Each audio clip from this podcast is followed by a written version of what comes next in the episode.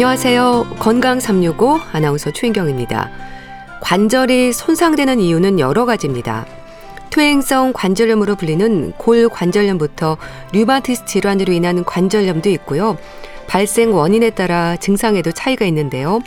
걷는 일에서부터 앉고 서는 일상의 자연스러운 움직임에서도 힘들어하는 분들이 많습니다. 특히 만성 질환으로 지속적인 관리가 필요한 경우도 많은데요. 오늘은 다양한 증상을 보이는 관절염 환자들의 관리, 한의학에서는 어떻게 진행이 되는지 알아보겠습니다. 건강 365 유리 상자의 사랑해도 될까요? 듣고 시작하겠습니다.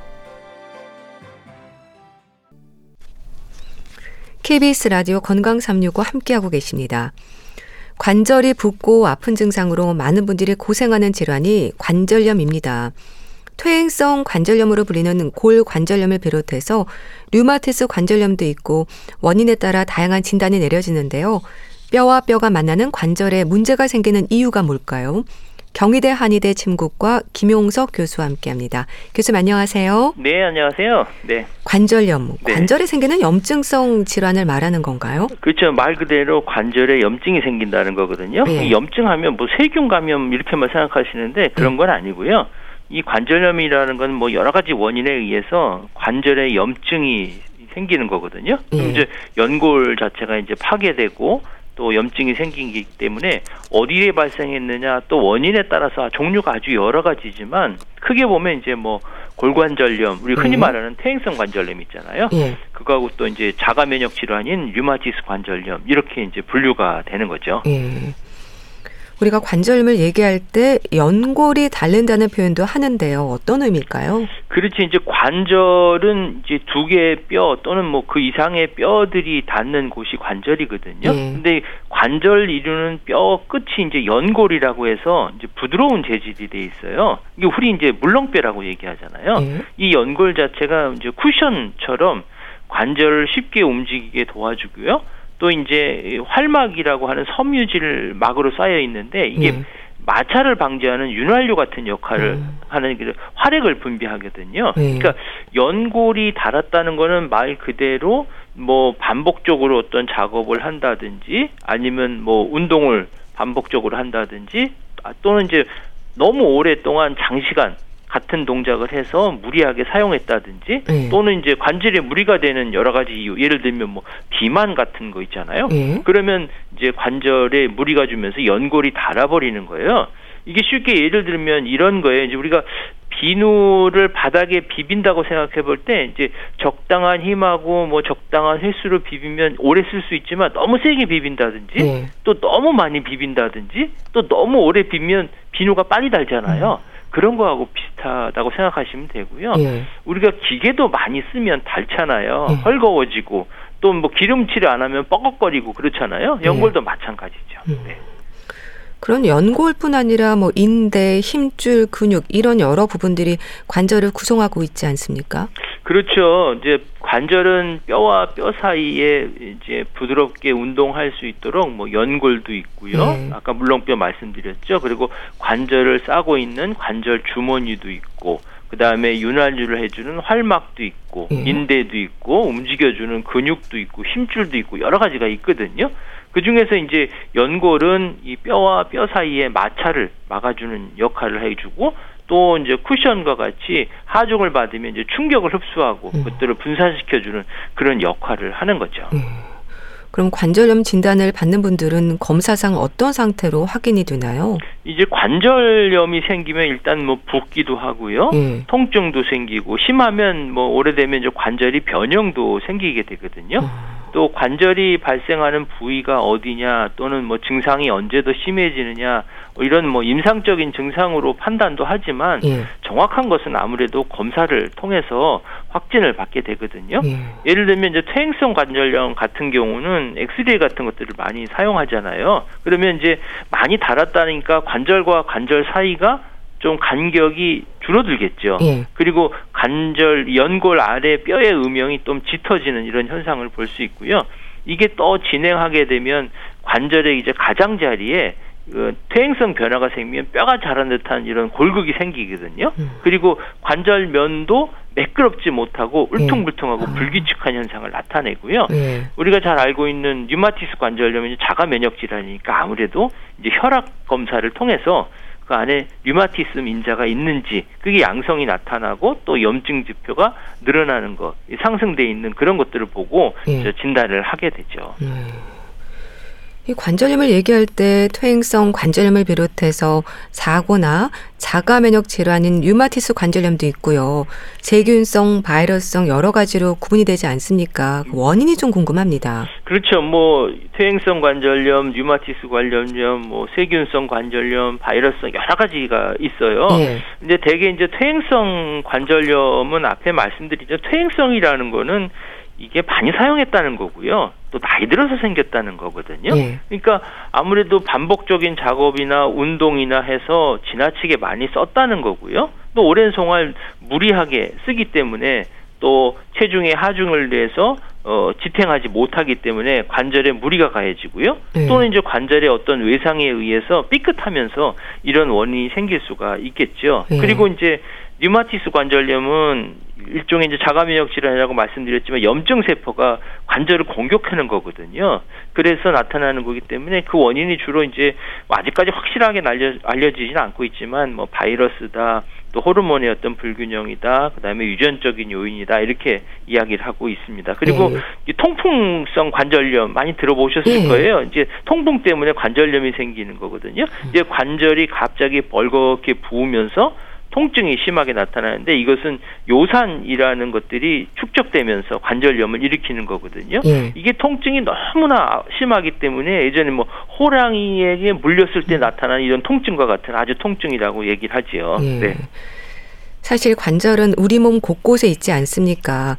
원인에 따라서 진단이 되는 질환의 이름이 그렇게 달라지긴 해도 증상은 비슷한가요? 네, 비슷한 부분도 있고 사실 그렇지 않은 부분도 있거든요. 예. 대표적으로 이제 관절 부위의 통증은 관절염이라면 모두 이제 공통적으로 통증이 나타나게 되겠죠. 그 네. 관절 국소적인 부분에요. 그렇지만 이제 퇴행성 관절염의 경우는 주로 전신적인 증상이 없는 그 부위에만 통증이 나타나요. 음. 무릎이면 무릎, 손가락이면 손가락이죠. 그리고 이제 아침에 일어날 때 나타나는 한 30분 정도의 어떤 뻣뻣한 느낌이 있고요. 음. 또 이제 퇴행성 관절염 많이 쓰다 보니까 체중의 부하를 많이 걸리는 부위에 생기거든요. 음. 예를 들면 뭐 무릎이라든지 엉덩이라든지 허리 쪽에 많이 쓰게 되고요. 또 관절을 많이 사용한 일과 후에 주로 더 아픈 증상이 나타나요. 그래서 이 퇴행성 관절염 있는 분들은 밤에 주무실 때 많이 통증을 아. 호소하게 되거든요. 네. 그런데 이제 류마티스 관절염은 주로 이제 손가락, 발가락 같은 이 사지 말단에 주로 나타나고요. 이제 아침에 일어나면 한 시간 이상 이 뻣뻣한 아침에 있는 강직 같은 현상들이 나타나게 되고요. 예. 또 이제 전신적인 어떤 류마티즘 자가 면역 질환이다 보니까 아무래도 피로감이라든지 무력감 같은 이런 현상들이 생길 수가 있죠. 예. 뭐 오전, 오후 뭐 앉고 서고 굽히는 시간과 자세에 따라서 통증의 정도가 달라지는 건 어떤 의미를 생각하면 될까요? 그렇죠. 오후에 증상이 심해진다는 것은 그만큼 많이 썼다는 아, 거거든요. 예. 그러니까 알게 모르게 우리가 관절을 쓸 수밖에 없잖아요. 예. 그러니까 일과 중에 활동하면서 작업하면서 관절을 조금 무리하게 썼기 때문에 아무래도 이제 오후에 이런 통증이 더 심한다고 음. 볼수 있겠고요. 예. 또 그만큼 일과 중에 관절에 무리가 되고 오래 사용했다는 것들을 어, 의미하는 거기 때문에 아무래도 이런 증상이 생기면 조금 관절에 무리가 가지 않는 일들을 그리고 또 시간을 좀 줄여서 하시는 게 좋고요. 예. 또 앉고 서고 굽히는 시간인데 또는 뭐 어, 자세에 따라 통증이 나는 거 역시 그 자세가 또 지속하는 시간마다 관절에 가해지는 무게가 달라지기 아, 때문에 아, 그렇거든요. 네. 이제 굽힌 자세로 또 오래 유지할수록 그 가해지는 무게가 더 무거워져서 통증이 심하게 된다고 보면 될 거고요. 우리가 잘 알고 있는 퇴행성 관절염 하면 무릎의 통증 있잖아요. 네. 무릎 관절염 많이 보잖아요. 이게 이제 밤에 잘 때도 많이 불편하지만 이게 되게 구부려 앉는 자세 때문에 쭈그리고 앉는 자세 때문에 생기는 경우가 많거든요. 음. 왜냐하면 이게 쭈그리고 앉아 있게 되면은요 체중의 한 여덟 배 내지 아홉 배 정도의 하중이 들어간 만큼 힘이 들어가요. 음. 그러니까 무리가 더 많이 될 수밖에 없지요. 그러니까 음. 자세가 어느냐에 따라서 상당히 중요한 거죠. 음.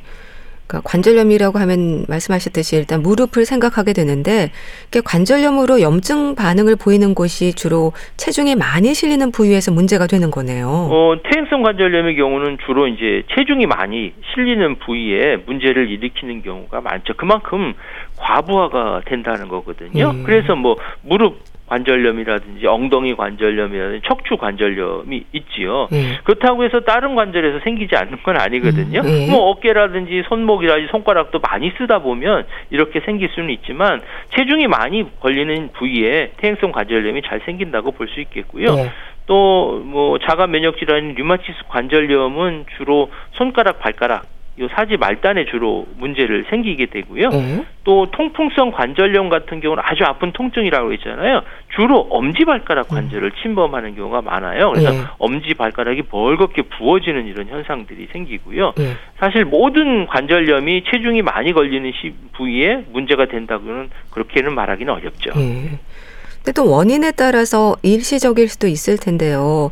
만성 질환으로 지속적인 관리가 필요한 경우도 많지 않을까 싶습니다.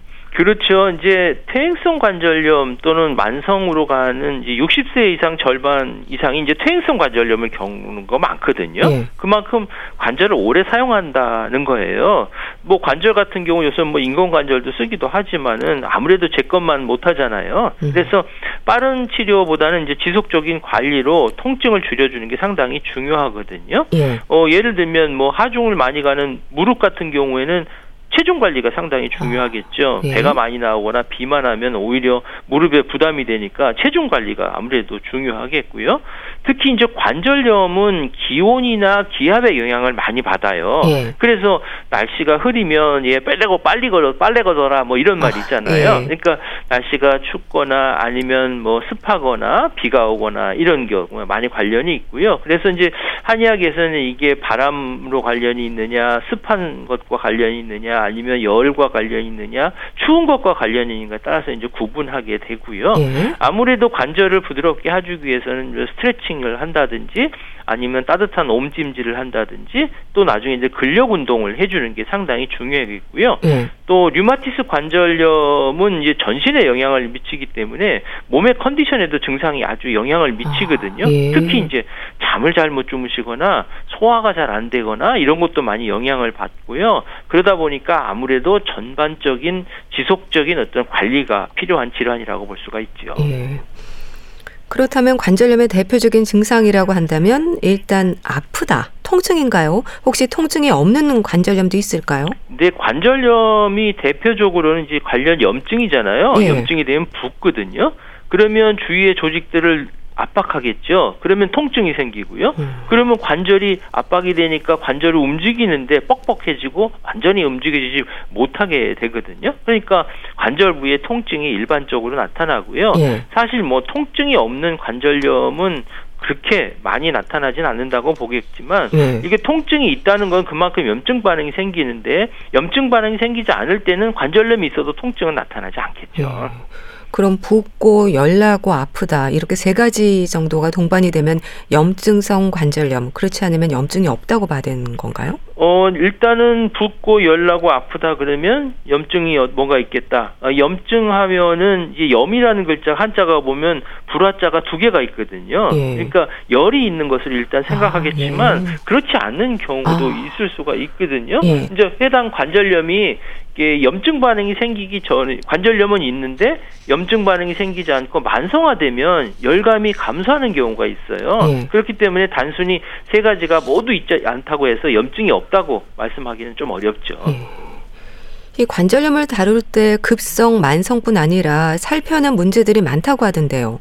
네, 그렇죠. 이제 특히 뉴마시스 관절염인 경우는 이제 단순히 어떤 관절의 염증 질환이기보다는 전신 질환이거든요. 네. 그러니까 전신의 관절 주위에 막이 붓고 또 주위의 관절에서 물이 차게 되는 현상이 나타나고요. 이런 증상이 지속되는 경우에는 관절 주위에도 영향을 미치잖아요. 네. 그래서 관절염으로 관절이 제대로 기능을 못하는 경우에는 그 주변에 있는 인대라든지 아. 근육이라든지 힘줄에도 부담을 주잖아요. 네. 그래서 근육이나 힘줄에 통증이 발생할 수도 있거든요. 또 이 관절염이 생기게 되면 아무튼 통증이 생기면 우리 몸이 불편하잖아요. 예. 그러면 그 동작을 못 하니까 어떡하겠어요? 움직이긴 움직여야 되고 보상적으로 다른 반응을 한단 말이에요. 아, 예. 그렇기 때문에 다른 곳에 또 여러 가지 돌아다니면서 문제가 생길 수 있으니까 예. 통증이 있는 경우는 주의 깊게 관찰을 해야만 만성화되는 거나 아니면 전신적으로 퍼지는 것을 막아줄 수가 있죠. 음. 그러니까 관절염의 종류에 따라서 관절뿐 아니라 관절 주위로도 손상이 될 수 있는 거네요. 네, 그렇죠. 이제 위에 말씀드린 대로 이제 관절 주위의 조직에 뭐 영향을 주어서 손상이 되면 관절 마디가 휘어지거나 굳어지고 또 변형이 생기잖아요. 그러면 네. 마음대로 쓸 수 없는 장애가 생기고 보기에도 좀 흉하고요. 또 관절을 지탱하는 인대나 근육이나 힘줄에도 부담이 되니까 쉽게 손상을 줄 수가 있어요. 예. 그래서 이런 통증이 있는 질환들 관절염을 치료할 때는 뭐 소염 진통시계를 장기간 복용하는 경우가 많거든요. 예. 그러면 또 위장 장애도 생길 수가 있겠죠. 예. 관절염 환자들의 치료는 증상을 완화하는 게 목적일까요?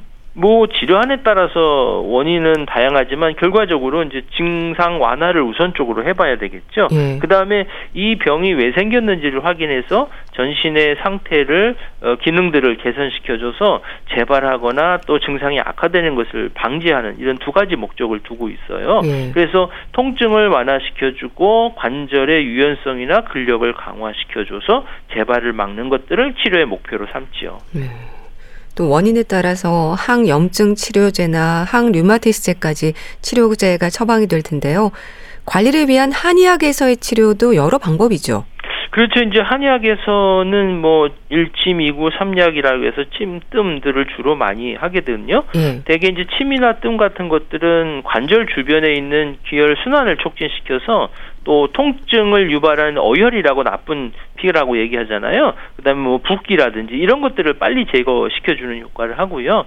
또 봉독 약침이라는 것들을 활용을 해서 이제 자가 면역 질환들이 아주 탁월한 효과가 있거든요. 네. 그러니까 류마티즘에서 면역력을 개선시켜 주는 역할을 하게 되고요. 네. 또 약물 치료를 통해서 뭐 소염, 진통 또는 기혈을 순환시키고 관절을 윤활하게 하고 또 뭐 관절에 영향도 주는 이런 치료도 하고요. 또 아울러서 이제 대사를 활발하게 하는 약을 이용을 해서 비만 인 분들의 관절염 치료에도 도움을 줄 수가 있죠. 예. 그 중에서 침 치료와 그 약침으로 불리는 봉독 약침 요법은 어떤 차이가 있는 건가요? 이제 봉독 약침의 경우는 이제 침 치료에다가 그 다음에 물리적인 자극을 주는 것하고요. 그 다음에 봉독이라고 해서 벌의 독을 주입하는 거예요. 근데 이 과정은 아주 그 이 봉독 약침 액 자체가 강력한 소염 작용을 하는 성분이 들어있기 음, 때문에 네. 우리가 침 치료의 단순한 물리적인 자극만으로 조절하기 힘든 아주 심한 통증이라든지 그런 염증을 완화시켜 주는데 아주 도움을 주고요. 또 면역 기능을 도와주는데도 아주 도움을 줄 수가 있거든요. 그래서 이제 관절 질환에 봉독 약침을 특히 예, 잘 활용을 하게 되고요. 예. 특히 이제 초기에 이제 무릎 같은 데가 새끈새끈할 때가 있잖아요. 아, 예. 그때 봉독 약침을 치료하게 아. 되면 증상이 아주 빨리 개선되는 것을 볼 수가 있지요. 예. 그런데 이제 봉독 약침이라는 것들은 봉독이 벌의 독이잖아요. 예. 그러니까 알레르기 반응을 생길 수가 있어요. 예. 그래서 요새는 그 봉독을 잘 그 추출해서 그 용량들을 잘 조정하는 그런 한의원에서 치료를 받으시는 게 좋겠고요. 네. 반드시 치료 전에 봉독에 대해서 어떤 면역 반응이 있는지를 확인한 다음에 치료를 해야 안전하게 할 수가 있죠. 네.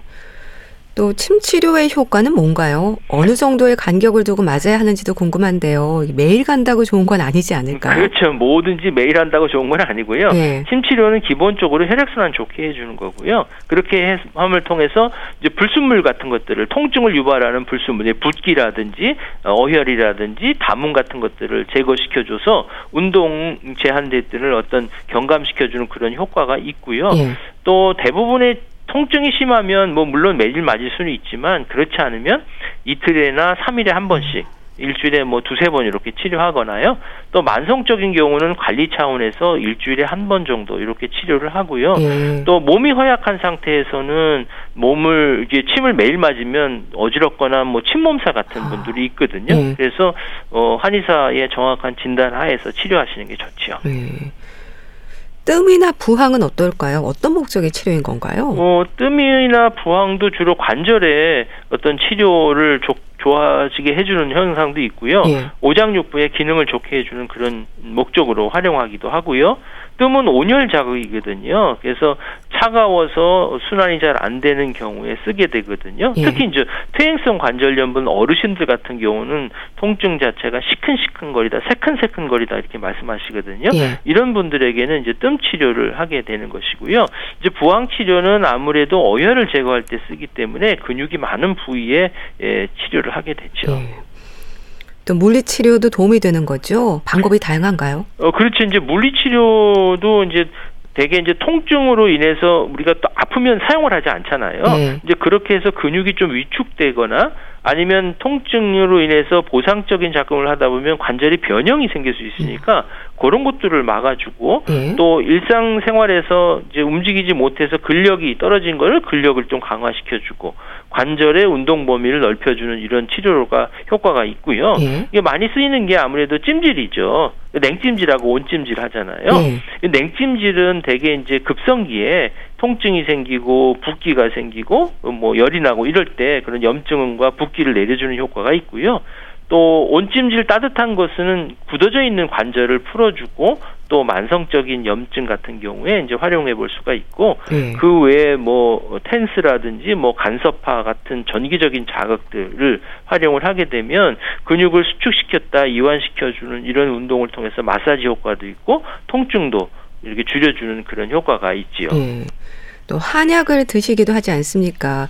약으로는 어떤 효과를 기대할 수 있을까요? 네, 관절염 초기에는 대개 이제 붓기하고 염증하고 통증이 제일 문제잖아요. 그래서 약물들을 통해서 이제 이런 것들을 가려앉히는 거를 주안점으로 두고요. 음. 또 한의학에서는 관절염을 유발시켜 주는 것을 풍, 한, 습 이렇게 세 가지로 보는 경우가 많아요. 음. 그러니까 여기저기 아프냐 아니면 부으면서 아프냐 그리고 아프면서 아프냐 한 음. 곳이 많이 아프냐 시리면서 아프냐 여기에 따라서 이제 약물 치료를 달리하게 되고요. 음. 또 염증이나 통증이 이제 호전된 뒤에는 뼈나 연골을 강화시켜 주는 약들을 사용을 해서 전신적인 기능들이라든지 어떤 기혈 순환에 도움을 주는 어떤 한약들을 처방하게 되는데 예. 한약은 뭐 관절 자체 고 부위의 통증을 제거하는 것뿐만 아니라 우리 몸의 전체를 조절한다고 볼 수가 있죠. 예.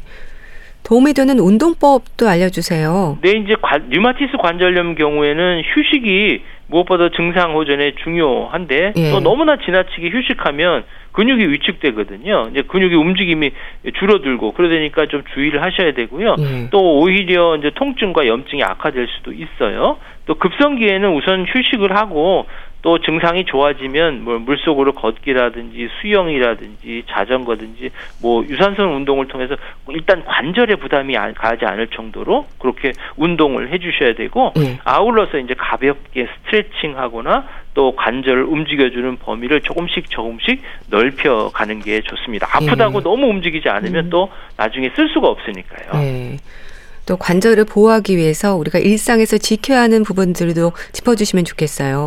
아무래도 관절은 무리가 되는 경우가 반복되는 작업이고 자세가 나빠서 생기는 경우가 있거든요. 예. 그러니까 나쁜 재산의 자세나 어떤 습관 또 직업, 운동, 활동들 이런 것들을 잘 해서 과부하가 되는 것을 방지해야 되고요. 그걸 확인해서 이제 바꿔야 되겠죠. 예. 그래야 이제 관절에 무리가 되지 않고요.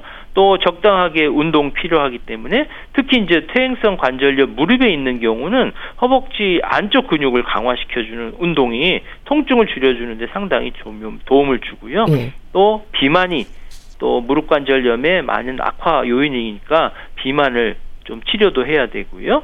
또 체중 감량을 통해서 이렇게 퇴행성 관절염이 증상이 개선된다는 보고도 많이 있거든요. 네. 그리고 어르신들 같은 경우는 무릎 관절이 불편하면 무릎 보호대 같은 것도 사용하시고요. 네.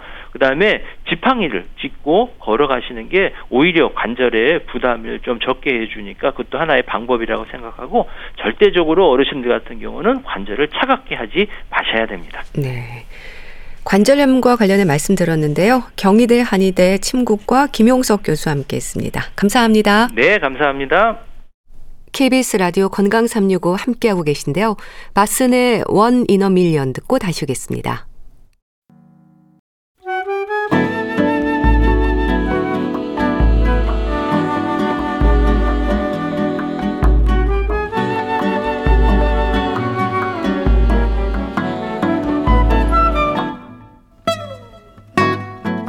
건강한 하루의 시작. KBS 라디오 건강 365. 최윤경 아나운서의 진행입니다.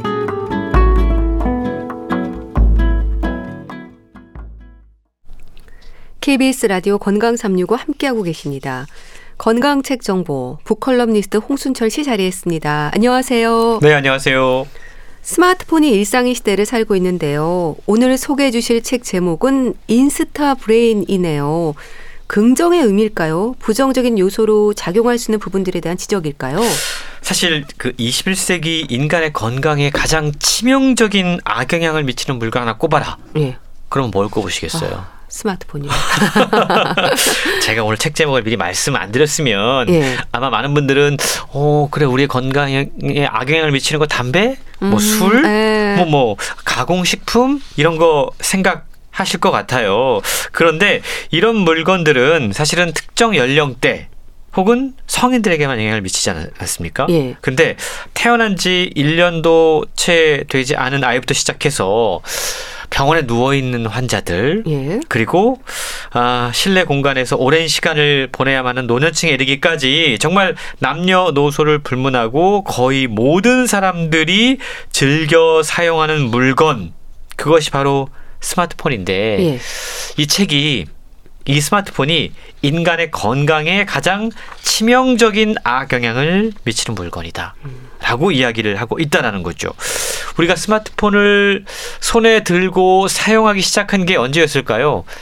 2007년에 이 물건이 처음 개발이 됐거든요. 예. 그로부터 16년이 지난 지금 아. 우리는 누구나 이 스마트폰이 없으면 살 수 없을 것 같은 예. 그야말로 생활 필수품 가운데 하나가 되어 버렸습니다. 물론 이 스마트폰의 등장으로 인해서 우리 인류의 삶이 더 편리해지고 한 단계 진화한 것만은 분명해요. 예. 하지만 이제는 우리가 그 부작용을 함께 논의해야 될 시점인데요. 의학계에서는 스마트폰의 의존으로 발생하는 이른바 디지털 치매를 둘러싼 연구가 아, 진행이 되고 있습니다. 네. 스몬비란 말이 생겨날 만큼 스마트폰 좀비 그야말로 스마트폰이 없으면 아무것도 할 수 없을 것처럼 느끼는 특히 젊은 세대들이 늘어나고 있다라는 거죠. 예. 스웨덴의 저명한 정신과 의사인 안데르스 한센은 오늘 소개해드리는 인스타 브레인이라고 하는 책을 통해서 스마트폰이 우리 인간의 뇌를 파괴하는지 안 하는지 그 여부를 떠나서 예. 우리가 너무 많은 시간을 스마트폰에 쏟아 붓고 있고 그것이 수면, 운동, 만남 그러니까 뇌가 해야 되는 여러 가지 중요한 역할들이 있는데 그 역할들을 스마트폰이 뺏어가고 있다. 이걸 주목해야 된다라고 조언하고 있습니다. 네. 사실 저도 그렇지만 스마트폰을 습관처럼 손에 쥐고 있거든요. 중독된 느낌이기도 한데 스마트폰 없는 세상에 있었나 싶을 정도로 우리 생활의 필수적인 요소가 돼버렸습니다. 이게 걱정되는 부분도 많기는 해요. 그렇습니다. 저자는 우리가 하루에 2,600번 스마트폰을 만지는 어, 동안에 네. 우리 뇌의 회로가 변하고 있다. 라고 경고하고 있습니다. 이 책이 출간된 지 몇 년 지났기 때문에 그리고 이건 유럽, 스웨덴의 경우예요. 근데 한국은 제 생각에 글쎄요. 몇 번 스마트폰을 만지고 있을까요? 훨씬 더 많은 터치 숫자를 보이지 않을까라는 생각을 하게 되는데 네. 우리가 처음 이 텔레비전이 등장을 했을 때 20세기였잖아요. 시간 도둑이다. 라고 이야기했습니다. 음. 근데 21세기에 그야말로 스마트폰이 시간 도둑의 역할을 하고 있음을 아무도 부인할 수 없을 텐데요. 그런데 텔레비전과 이 스마트폰은 아주 큰 차이가 있습니다. 예. 텔레비전은 정해진 장소에 가야 볼 수 있는 물건이잖아요.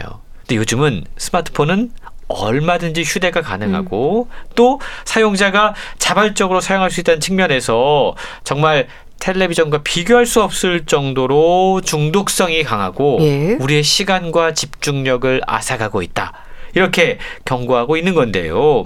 무엇보다 이 새로운 발명품이 우리 몸에 그리고 우리 뇌에 어떠한 영향을 미치고 있는지를 우리는 제대로 음. 분석을 해야 된다는 겁니다. 예. 저자가 정신과 의사라고 말씀을 드렸는데 이 연구를 하게 된 계기가 있었습니다. 어느 날 좀처럼 즐겨 읽던 책에 몰두하지 못하고 있고 자꾸만 별다른 이유 없이 이 스마트폰을 만지작거리고 있는 자기 자신을 발견하게 됩니다. 아. 어, 이거 나에게 문제가 생긴 것 같다. 라고 깨닫고 이 문제가 자기만의 문제가 아니라 많은 사람들의 공통적인 문제라고 인식을 하고 뇌 과학적인 스마트폰의 문제점을 분석하기 시작했습니다. 네. 그 분석 결과가 책에 소개가 되고 있는데요. 예. 이 스마트폰이 다른 여러 가지 부작용을 떠나서 우리가 과거보다 덜 자게 만들고 있고 덜 움직이게 만들고 있고 직접 사람들을 만나서 교류하는 시간을 단축시키고 음. 있다. 이 단 세 가지 이유만으로도 스마트폰은 우리에게 해롭다라고 이야기를 하고 있는 겁니다.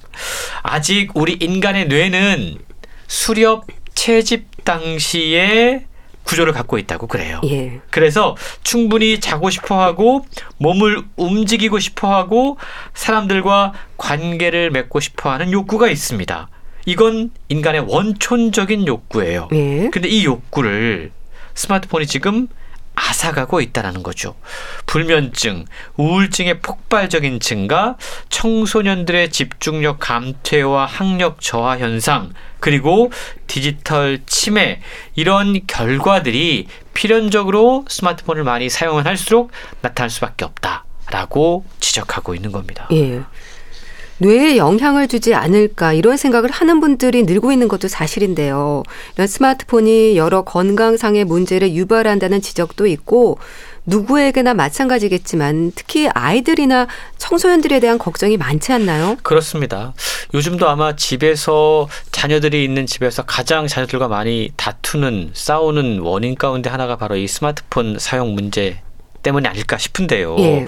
이 책이 처음 스웨덴에 출간된 게 2019년입니다. 그리고 우리나라에 2020년에 번역 출간이 됐거든요. 그런 측면에서 보면 최근 3년 사이에 상황은 더욱더 심각해졌다고 볼 수밖에 없습니다. 특히 우리가 지난 3년여 감염병 시대를 살아오면서 자연스럽게 더 많이 더 자주 스마트폰을 사용하고 만질 수밖에 음. 없게 됐습니다. 예. 이 책에는 충격적인 심리 실험의 결과들이 여러 등장하는데요. 우선 8세에서 11세 아동 4천여 명을 대상으로 기억력, 집중력, 언어 능력을 조사한 결과가 나옵니다. 음.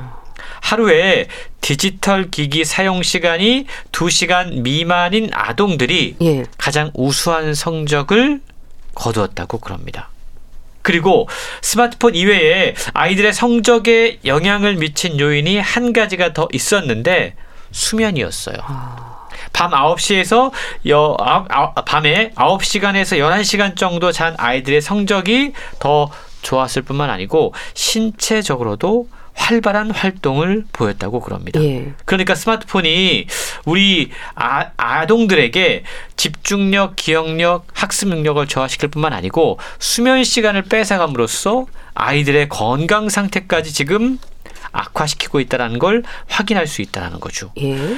20 10대 약 4천 명을 대상으로 한 실험 결과도 소개가 되고 있는데요.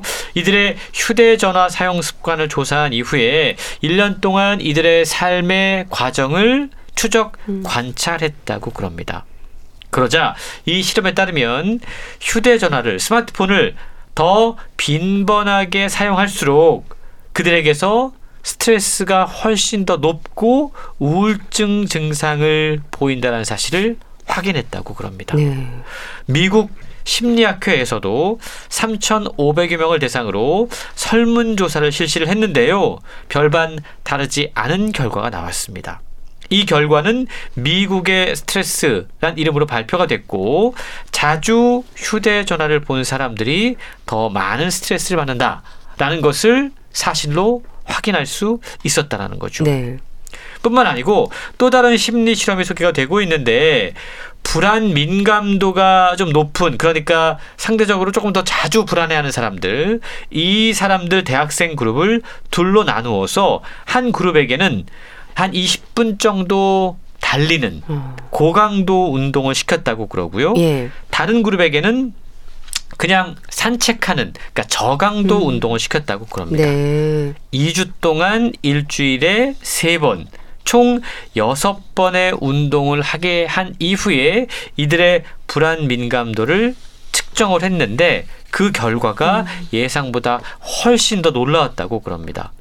운동을 하면 일단 불안 민감도가 낮아졌어요. 예. 그런데 특히 산책 같은 저강도 운동보다 달리기 이런 음. 고강도 운동을 한 그룹의 불안 수준이 훨씬 더 낮아졌다라는 사실을 실험을 통해서 확인할 수 있었다고 그럽니다. 예. 스마트폰에 집중하는 시간이 아무래도 길어질수록 피곤하다는 느낌은 확실히 있습니다. 근데 그럼에도 쉽게 벗어나지 못하는 이유가 뭘까요? 이제 편리성을 이미 넘어선 것 같은데 이런 부분에서도 지적이 되고 있나요? 그렇습니다. 아, 왜 우리가 이렇게 스마트폰을 사랑하고 있는 걸까? 이거 분명히 우리 건강에 악영향을 미치고 있다는 사실 우리가 이미 알고 있잖아요. 네. 그 원리를 우리가 분석을 해야 되는 거죠. 쉽게 말하면 우리가 그것에 중독되어 있기 때문입니다. 음. 도파민이라고 하는 호르몬의 영향 때문인데요. 이 도파민은 음식을 먹을 때나 자극적인 행위를 할 때 분비되는 호르몬입니다. 이게 스마트폰을 사용할 때 그러니까 새로운 정보를 입수했을 때도 분비되기 때문에 이 도파민이 자주 분비가 되고 또 그때의 흥분 상태를 계속 오랫동안 유지하고 싶다 보니까 계속 이거를 사용할 수밖에 없도록 우리 스스로가 중독되었다라는 겁니다. 예. 인류 역사상 99.9%에 해당하는 시간 동안 우리는 수렵 채집 활동을 하며 살았습니다. 인류가 그랬죠. 예. 그 의미는 새로운 정보에 계속해서 민감할 수밖에 없었다라는 거예요. 왜냐하면 민감하게 반응하지 않으면 생존할 수 없었기 때문입니다. 어. 아직도 우리 뇌가 이때의 기능과 활동을 하고 있다. 그래서 우리는 계속해서 새로운 자극을 찾고 있다. 자극에 반응하는 도파민이 우리로 하여금 계속해서 또 다른 새로운 자극을 찾게 만들고 있고 예. 도파민 중독이 결국 스마트폰 중독의 근본적인 원인이다라고 분석하고 음. 있는 거죠.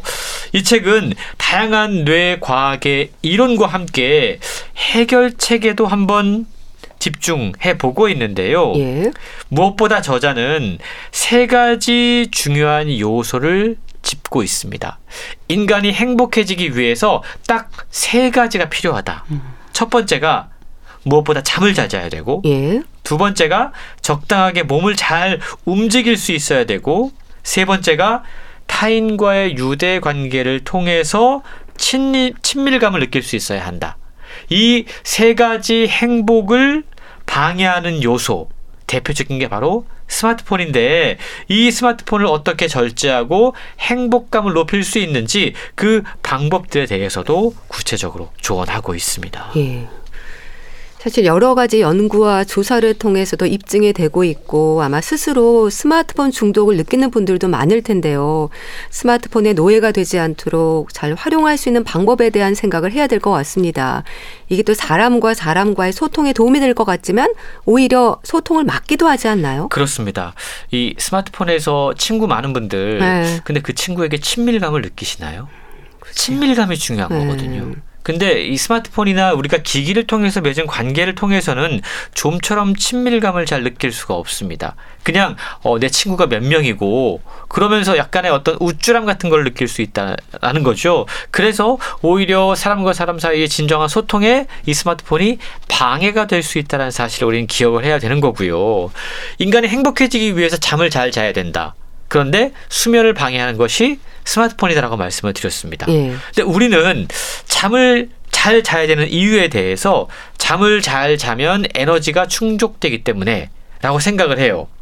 하지만 저자는 우리가 잠을 잘 자야 하는 이유는 잠자는 동안 우리 뇌가 하루 동안 쌓인 단백질 노폐물을 제거하는 작업을 할 수 있기 때문이다. 아. 라고 강조하고 있습니다. 예. 이게 어떤 말이냐면 잠을 자는 동안 우리 뇌에 쌓인 단백질 노폐물, 그러니까 뇌의 기능을 활성화하고 리셋하는 기능을 하고 있다는 거죠. 아. 그렇기 때문에 수면 시간이 줄어들면 계속해서 우리 뇌에 단백질이 쌓이는 겁니다. 이건 치매를 유발할 수도 있고 또 다른 뇌 질환을 유발할 수도 있다라는 겁니다. 예. 뿐만 아니고 움직이는 게 중요하다고 말씀을 드렸는데요.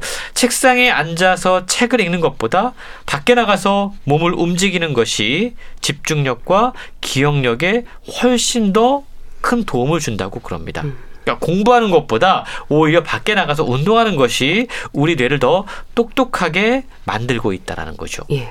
소셜 미디어를 통해서 인터넷을 통해서 만난 인간 관계가 한계가 있을 수밖에 없는 이유는 뇌의 거울 신경 세포 라는 것 때문입니다. 예. 이게 뭐냐 하면 예. 우리는 누군가를 직접 만나서 그 사람을 대면했을 때 이 거울 신경 세포가 활성화됩니다.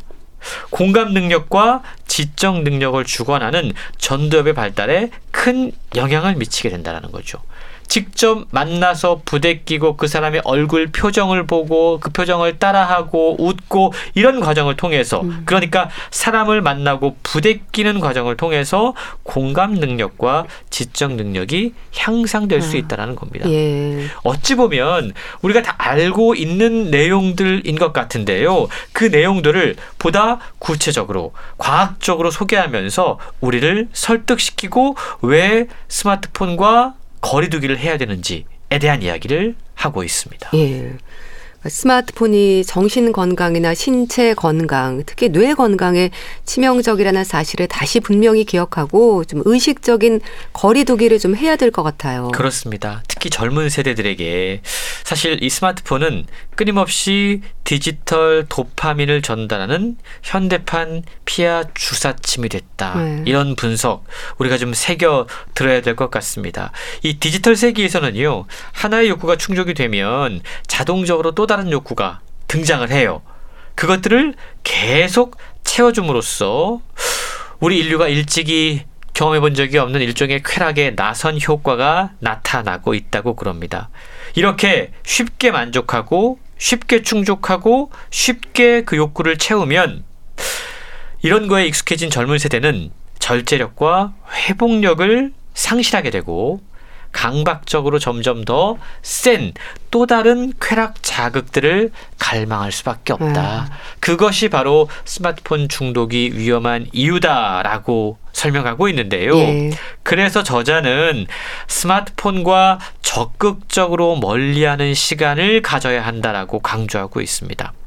그리고 반대로 하루에 최소한 7시간의 수면을 취하고 하루에 30분 정도의 빠른 걸음, 그리고 일주일에 3번 정도는 달리기라던가 땀을 흘리는 운동을 통해서 한 30분 내지 45분 정도가 좋다고 그래요. 예. 몸을 많이 움직이는 것이 음. 좋다고 이야기합니다. 그리고 친밀한 관계들을 만들기 위해서 친구들을 적극적으로 많이 만나고 교감할 것을 제안하고 있습니다. 그리고 새로운 뇌 자극 활동을 위해서 책을 읽고 새로운 곳을 방문하고 뇌에 신선한 자극을 주는 다양한 활동을 하는 것 이것 역시 스마트폰에 중독된 우리의 뇌에 새로운 활력을 불어넣어 줄 수 있다라고 이야기를 하고 있는데요. 예. 앞서 이야기한 세 가지 중요한 활동 잘 자고 많이 움직이고 사람들과의 교류를 하는 이 시간 동안 우리의 뇌에서는 어떠한 일들이 일어나는지 긍정적인 효과들을 보여주면서 우리에게 스마트폰을 멀리하고 더 많이 움직일 수 있는 동기를 최근 부여해주고 있습니다. 네. 인스타 브레인, 디지털 세상에 살고 있는 지금 돌아볼 필요가 있겠네요. 잘 들었습니다. 북칼럼니스트 홍순철 씨, 감사합니다. 고맙습니다. 정인의 사랑은 보내드리면서 인사드릴게요. 건강365 아나운서 최인경이었습니다. 고맙습니다.